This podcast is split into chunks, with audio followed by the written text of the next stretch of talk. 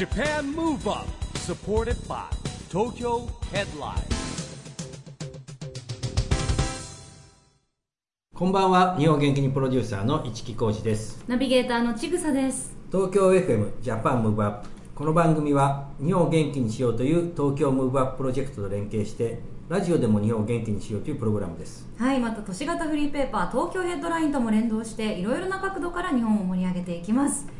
さあ、今回は岡山県のイオンモール岡山で行われた公開録音の模様をお届けしたいと思います。市木さんも我々にとっては、まあ第第二のホーム。そうですよね。え私でも実はね結構過去2回ね、うんちょっとそうなんですよ、はい。行けなかったので今回久々に、はい。えー行けて嬉しかったです、今回のゲストは？はい。今回のゲストはですね EXILE そして EXILE THE SECOND の立花健二さんです。はい。今回平日にね開催したにもかかわらず本当たくさんの方見に来てくださってましたよね、すごい熱狂でした。それではそんな公開録音の模様をお聞きください。 Japan Move Up。supported by Tokyo Headline。この番組は東京ヘッドラインの提供でお送りします。Japan Move Up えここ岡山に登場してくださるゲストの方に早速ご登壇いただきましょう。皆さんどうぞ大きな拍手でお迎えください。EXILE そして EXILE THE SECOND の立花健一さんです。どうぞ。Alright, we're gonna party all through the night.「ど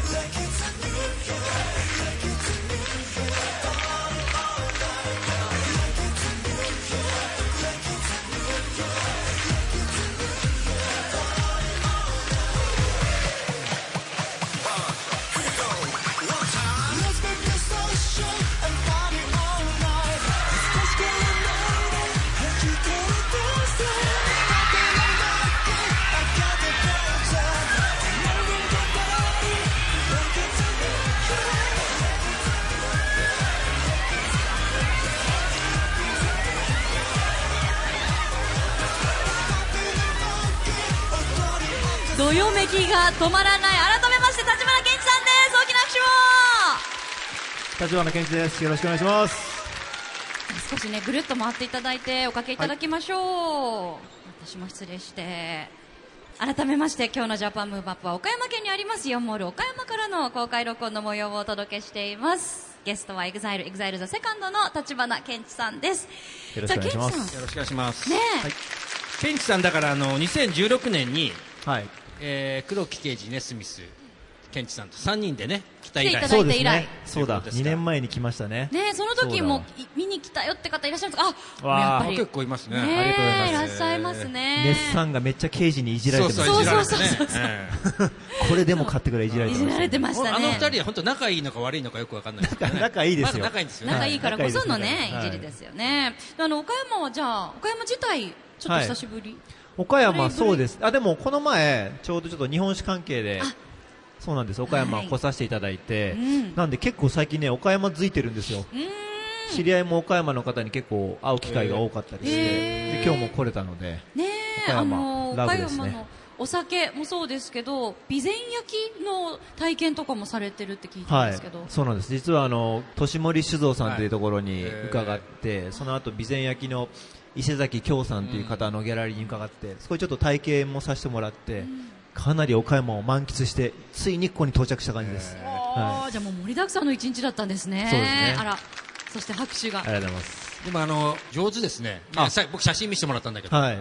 あの、20分ぐらいでね、4つぐらい作れたんですけど、すごいですよ。ねえ何をお作りになったんですか？えっと、ビアタンブラーみたいのと、うん湯飲みと、お酒のおちょこみたいなうんやつを作りました。やっぱ基本的にお酒寄りのそうですね。ものなんですね、だってアイテム。今ほら日本酒プロジェクトでやるのが岡山とひひ広島。そうですね。お酒、はい。これからできるわけですからそうなんです。もうちょっといくつか作ってもらってね、ん。あのお酒の発売の時にスペシャルケンチグッズで。あいいですね。備前焼きの。備前焼きの。たくさん作っていただい県て。庁チョコをね、それもいいですね。ねね、でもそうなんでですよ、ケンジさんは日本酒文化を広く発信することに貢献した人に贈られる酒侍に選ばれているということで、酒侍ってすごいね。酒侍ってあるんですか？もう。あるんですよ。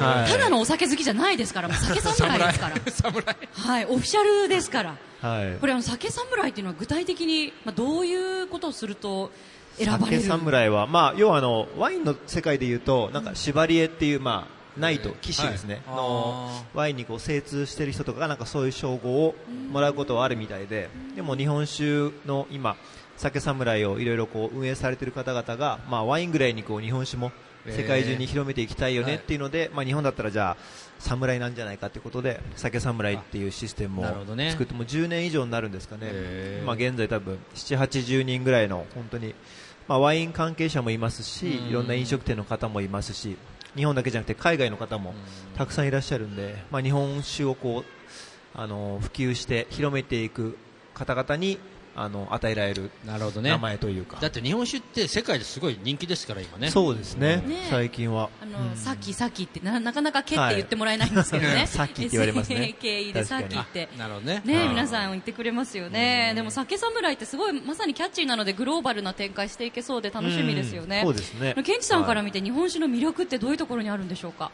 日本酒の魅力はそうですね、まあ、まずは美味しいっていうこととあと僕はあの皆さんご存知の方もいらっしゃるかもしれませんけれど、まあ、 EXILE はレモンサワーのイメージが非常に強いと思うんですけれど僕も数年前まではずっとレモンサワーとかをメンバーと飲んでたんですけど、まあ、日本酒にはまってから結構日本酒飲む機会が多くなりましてで日本酒だとやっぱその各地の酒蔵とかに行って、その作る工程見せてもらったりとか、その各地のまあその蔵人さんとか各地の食文化とかなんかそういうのを全部あの分かって踏まえた上で飲むとまたなんかね味わいが変わるんですよ。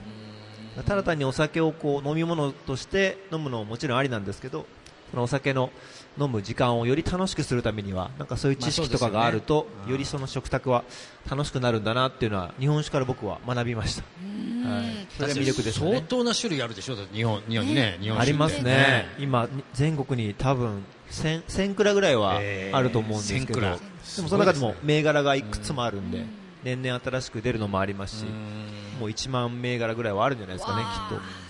ちなみに今朝早起きされて行かれた酒蔵ははい。いかがでしたか？とそこは年森酒造さんっていうところで、あの岡山県ってお町っていうお酢に町って書いてお町っていうあの酒米の元々の発祥の地なんですよね、はい。でそのお町っていうものを、えっと年森酒造さんは赤岩っていうエリアで作られているので赤岩お町っていうこれを銘柄にブランドにして売られてるんですけど、まあ、結構純米本当に純粋にお酒のあのお米だけを使ってあのほぼ9割以上のお酒作られてるって言ってましたね。すごい美味しかったです。やっぱねお酒とか米って日本文化だからうん。すごいやっぱ郷土にねあの根付いたもの歴史的なこともあるじゃないですか。そうですね。もうなんかね、現地の立花書店とね、はい。もうお酒やっぱりつながるんじゃないかなと思っちゃいますけどね。よく気づきましたねいやだって日本文化を研究しちゃってね。そうですね、はい、本当に日本酒通じて、日本酒の酒蔵に行くとその日本酒が酒蔵さんが卸している飲食店が近くにあったり、うん。でその飲食店に行くとその土地の魚とか、まあ、山菜とかそういうものがたくさん出てきてやっぱそれも全部人を介してつながってるんで、はい本当に僕は日本酒を通していろんな方々日本の、まあ、一次産業とかにはい。携わられている方々にすごいお会いする機会がたくさんできて、うんそれが一番僕的にはプライスレスな形ですね。もうね、日本全国に友達ができちゃいますよ。いや本当そうなんですよ。またあのライブとかで僕らが行かせてもらう街ってやっぱ結構大きな街が多いんで、それよりもやっぱりもっとち先のちっちゃな町とか村に酒蔵ってやっぱりあるので、うん。そういうところに自分から足を運んで行ける機会を作ってよかったなと本当に思います。なるほど。まあそしてこの度先ほどもちょっとお話上がったと思うんですけれども日本酒に関して、まあ、西日本豪雨の被災地域の復興を目的とした未来の日本酒プロジェクトのプロデューサーにもなられたということで、ありがとうございます。楽しみですね、これはね。そうですね。あまたはい。拍手ですね、ありがとうございます。まあ、ちょうどあの東日本大震災がうん。起こって、まあ、 EXILE としては、まあ、 Rising Sun という曲を作らせてもらったり、今では、まあ、 Rising Sun プロジェクトとか、はい。もうずっともう8年ぐらいやらせてもらってますけれど、でもやっぱり災害って残念ながら毎あのその年々に起こるじゃないですか、うんだからまあ全部の災害に僕らもできる限りのことはしたいなとは思ってるんですけど、うんはい。なかなか全部にもしっかり向き合えてないのも現状なんですけれど、でも西日本の豪雨の被害の時は僕もあの仲良くさせてもらってた広島の酒蔵さんはがい。結構な被害を受けてたり、そういうのを本当に直の連絡で聞いてたので、まあ、グループじゃなくても個人でそこに行ってうん。何かしらすぐにでも助けられることがあればいいなっていうので広島とかは何回か行かせてもらったんですけれど,、なるほどね。うん。でもそれで本当にそのタイミングで経済産業省がうん。支援して橋渡しプロジェクトっていうのが始まったのででもそれであの日本酒担当のプロデューサーに選んでいただいて、えで岡山だと丸本酒造さんというところと、広島だと鴨泉さんというところをメインの2蔵にして、まあ、でもそれぞれあの実際的な被害を受けた蔵もあれば、まあ、風評被害みたいなうん。蔵も結構多いみたいなまあので,、まあ、僕ら的に、まあ、日本酒を一緒に作るっていうのももちろんなんですけど何かこうその蔵とか地域を盛り上げられるような関わり方がしていけたら京都の料理とかね日本酒だけじゃなくてね。うん。ということはケンチさんはね岡山広島にちょいちょい来ることにそうですねなるかなって感じですね。はい、より多くもう本当に来させてもらう機会は増えると思います、ね去年あのちょうど広島は矢野中学校ってねところの水害にあった子たちうんをライジングさん練習してもらってそうです。京セラドームに上がってもらったんですけどもまあ最近ねこの西日本うん。結構 LGH の皆さんも来ていただいて盛り上げてくれてますんで。うん。ねまたこれからもたくさん来ていただけるように願いたいですね。はい。ここで、えー一旦一曲聴きたいと思います。ケンジさん、はい。どの曲にしましょうか？そうですね、この前あの久しぶりにこのあのライブでちょっとファンクラブ限定のライブっていうのをスター・オブ・ウィッシュの中でやらせていただいてそこで昔の EXILE の懐かしい曲とかもやらせていただいたんですけどもやっぱりこの曲好きだなと思ったのでこの曲を「ピュアという曲ですね。はいじゃあ改めまして曲紹介をお願いいたします。じゃあ聴いてください。EXILE で「ピュア。Japan Move Up さあ、それでは曲の途中ですが、お話の方を聞いていきましょう。お送りしたのは EXILE Pure でした。今回のジャパンムーブアップは岡山県イオンモール岡山での公開録音の模様をお届けしています。ゲストは EXILE、EXILE The Second の立花健二さんです。引き続きよろしくお願いし」ます。よろしくお願いしますまあ、さあ今日はたくさんの方に会場にお集まりいただいていますが皆さんから事前にケンチさんへの質問も募集しましたたくさんの質問皆さんどうもありがとうございます、はいはい、その中からちょっとね限られたお時間なんですけれどもちょっと時間の許す限り伺っていきたいと思うので、はい。えーまずはゆうきくん岡山市のこうきくんかな？こうきくん。こうきくんからいただきました、あさんちゃんかもしれない、みんなの前でダンスやってやって言われた時にできる簡単だけどかっこいいダンスを教えてください。こうきくんかな？男の子かな？いるかな？男の子かな？男の子かな？ダンスねこうきちゃんかな？女の子かな？多分ダンスを習っててダンス習ってるんだっていうのを人に言うとえじゃあなんか踊って踊ってって言われるあのパターンですよね。ああなるほどなるほど。身に覚えあります。すごい困るんですよ。あーまあそういう時に。ダンサーやってますって言うと必ず言われますよね。じゃないですか。ちょっと踊ってって。そう。そういう時に一番便利なのはこうウェーブです。あー。左手から右手に。これがうまくできると大抵おーってなりますね、確かに。キャッチーだし時間もかからないし場所も取らないですね、はい、あともうちょっと攻めるとこうターンの連続するとかね。ああそっかそれもその場でできますもんねターンだったらね。なんかあのブレイキンやってる友達が何かやってって言われて困って背中でくるくるって回るやつを やってポッケに入ってる小銭を全部ジャラジャラジャラ。すごい場所もねあの結構取るのでね周りのものをこう蹴ってしまったりとか大変だったんですけど、その2つだったら確かにそうですね。ね畳ですよ。1畳分もいらない。はい。いいですね。ありがとうございます。OK かなこうきさん。どんどん行きましょう、はい。岡山県倉敷市のなえさん今日が誕生日なのでお祝いしてください。15歳になりました。おめでとう。おめでとう。どこ？どこにいるでしょう？どこにいる？なえさん。どこだろう？シャイかな？あいたいたいた。手挙げた。あ。おめでとうございます。おめでとうございます。15歳。15歳。なえさん。なえさんなえちゃん。あなえちゃんに今マイクがね。今マイクがいきます。なえちゃん誕生日おめでとうございます。ありがとうございます。15歳ってことは、えっと、今度高校生？中学を卒業しまして。あつい高校生だ。うわー楽しみですね。これから高校生ドキドキですね。せっかくねせっかくですから聞聞いてみたいことをじゃあはい。ケンチさんに。ぜひ。横向いてる横向いてるうちにチャンスはなくなっちゃう？早く喋らないと俺あ、大好きです。ありがとうございます。ねおめでとう。俺も照れちゃった今。愛の高校頑張ってください。ね、ありましたけれども、青春ですねちょっと高校ね。告白絡みでねもう一問いいですか？岡山県のきなりちゃん。今好きな男の子がいます。お。でもその人には好きな人がいます。はい。告白しようか迷ってい恋ます。愛相談になってきましたけど。もし告白するってなったらなんて言葉かけたらいいと思いますか？ちなみにケンチさんが言われたら嬉しいとか告白のシチュエーションはどんなのがいいですか？告白する勇気をください。お願いします。ケンチさん大好きです。いや、じゃあ、最初に俺に告白してくださいじゃ。あ。すぐすると思いますけどひなりちゃん、そうか。今でもちょっとこれパーソナルなことだけどひなりちゃんいるかな？えあ手挙げさせるの？つ隣じゃんあ、めっちゃ隣。誕生日の子の隣じゃんえ友達？友達？あじゃなくてたまたま？そんな偶然ある？それすごいねそんなことある？ひなりちゃん、こんにちは。こんにちは。は今じゃあ悩んでるんですね？い。え、でも、その、あの、相手の人には、好きな人がいるっていうのはもう確定で分かってるんだ。はい。それはもう確か？はい。でも、告白したい。行こはい。う。それは行こおう。こんなにハートの強い、ね、女性素敵じゃないですか。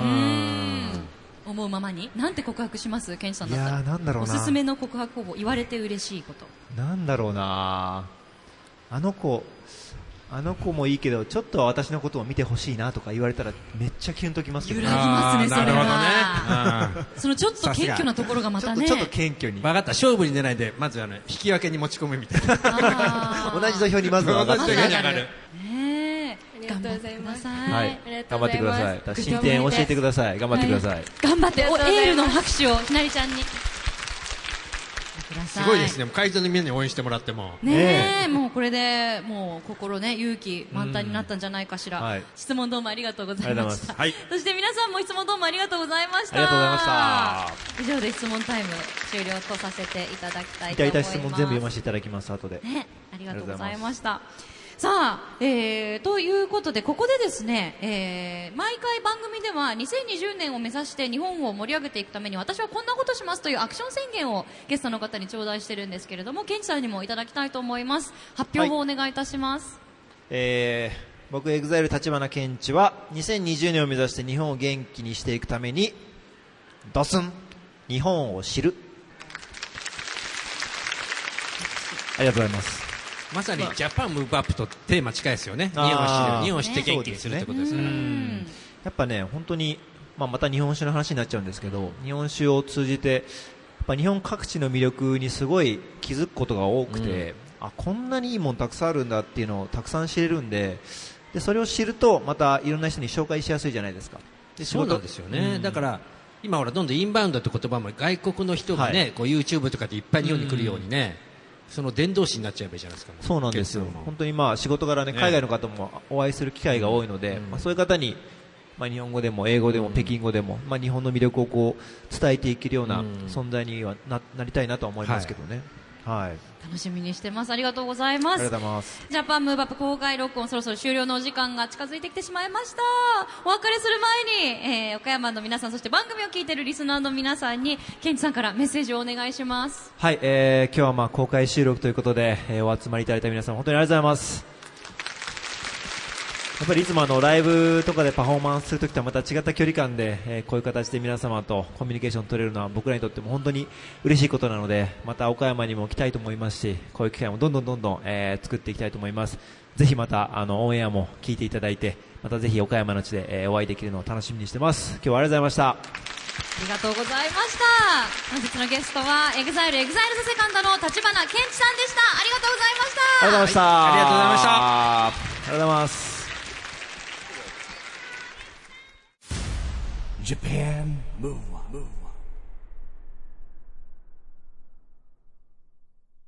ということで今回はイオンモール岡山で行われた公開録音の模様をお届けしましたはい、今日はですね、質問コーナーでね、なんと誕生日の子がいましたね。ねえこれはね、思い出に残ると思いますよ。本当にもう、直接本人から。本当そうですよね。あの、ケンチさん、こう、ファンの方に対しても、うん一人一人本当丁寧で、なんかこう、ファンの方愛してくださってる姿勢が伝わってきますよね。あとやっぱ知的なイメージがね、ありますね。ねえ、ダうんンスも上手くて、もう本当多彩ですよね。これからのご活躍も楽しみに日本史とともに日本文化をね、いっぱい勉強して、あの、一緒にジャパンムーブアップしましょうって話しましたからね。ねえこれからもぜひ番組ともどもね、はい。仲良くしていただけると嬉しいです。さあそして毎月第2月曜日発行のエンタメフリーペーパー東京ヘッドラインからのお知らせです。東京ヘッドラインのウェブサイトではウェブサイト限定のオリジナル記事が大幅に増加しています。最近の人気記事は？主婦アカウントで密かに話題お得すぎるドラッグストア賞サンプルどんだけもらえんの？秋葉原にある SOD の女子社員酒場は大きく進化していた。今度は男子目線でリポート。ジェネレーションズ小森隼人の小森の小言第21弾。意味のないことなんてない。などがよく読まれていました。その他にもたくさんの記事が毎日更新されていますのでぜひ東京ヘッドラインウェブをチェックしてみてください。ということで Japan Move Up 今週はお別れのお時間です次回も元気のヒントたくさん見つけていきましょうさあ、いよいよ東京でオリンピック・パラリンピックが開催されます。そんな2020年に向けて日本を元気にしていきましょう。 Japan Move Up。お相手は一木広治と、ちぐさでしたそれではまた来週 Japan Move Up supported by Tokyo Headline この番組は東京ヘッドラインの提供でお送りしました